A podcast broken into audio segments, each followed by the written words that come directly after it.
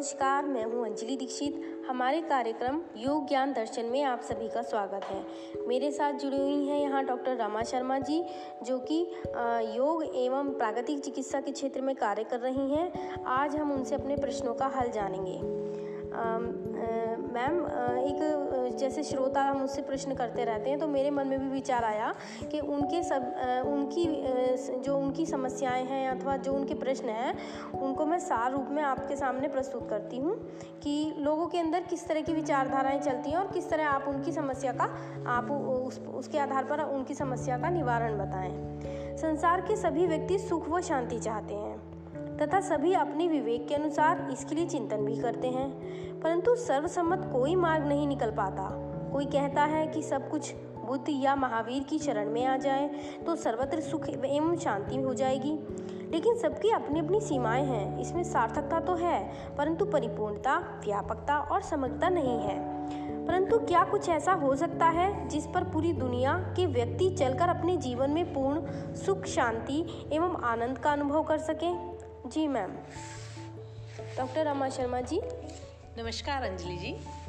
हाँ है एक ऐसा पथ जिस पर प्रत्येक व्यक्ति निर्भय होकर पूर्ण स्वतंत्रता के साथ चल सकता है और जीवन में पूर्ण सुख, शांति व आनंद को प्राप्त कर सकता है। यह मार्ग है महर्षि पतंजलि द्वारा प्रतिपादित अष्टांग योग। यह जीवन जीने की संपूर्ण पद्धति है। अष्टांग योग सभी मनुष्यों के कल्याण के लिए है। चाहे वह व्यक्ति किसी भी देश, समुदाय व जाति का ही क्यों न हो। योग दर्शन के अनुसार यम, नियम, आसन, प्राणायाम, प्रत्याहार, ये योग के बहिरंग हैं। व धारणा, ध्यान, समाधि, ये अंतरंग, कुल मिलाकर आठ अंग हैं। अष्टांग योग, धर्म, अध्यात्म, मानवता एवं विज्ञान की कसौटी पर खरा उतरता है।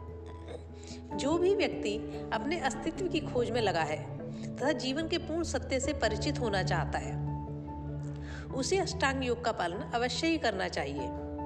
इसके पालन से हम एक पूर्ण मानव बनकर जी सकते हैं।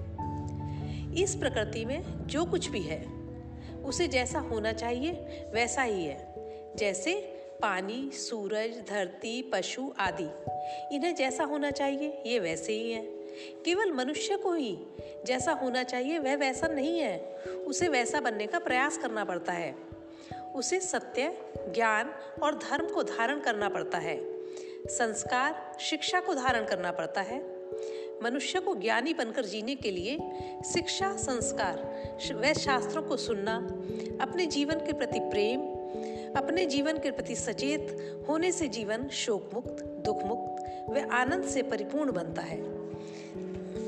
बहुत सुंदर, मैम, बहुत सुंदर। आपके इस वाचन से मैं इस निष्कर्ष पर पहुँची कि मनुष्य ईश्वर मतलब ईश्वर का ही एक रूप ही है क्योंकि समस्त संसार में जो भी जो भी वस्तुएँ निर्मित हैं, वो मनुष्य द्वारा बनाई गई हैं। और मनुष्य ईश्वर के और अग्रसर हो सकता है। वह संपूर्ण नहीं है, लेकिन संपूर्णता की ओर अग्रसर हो सकता है, जो आपके द्वारा बताए गए हैं।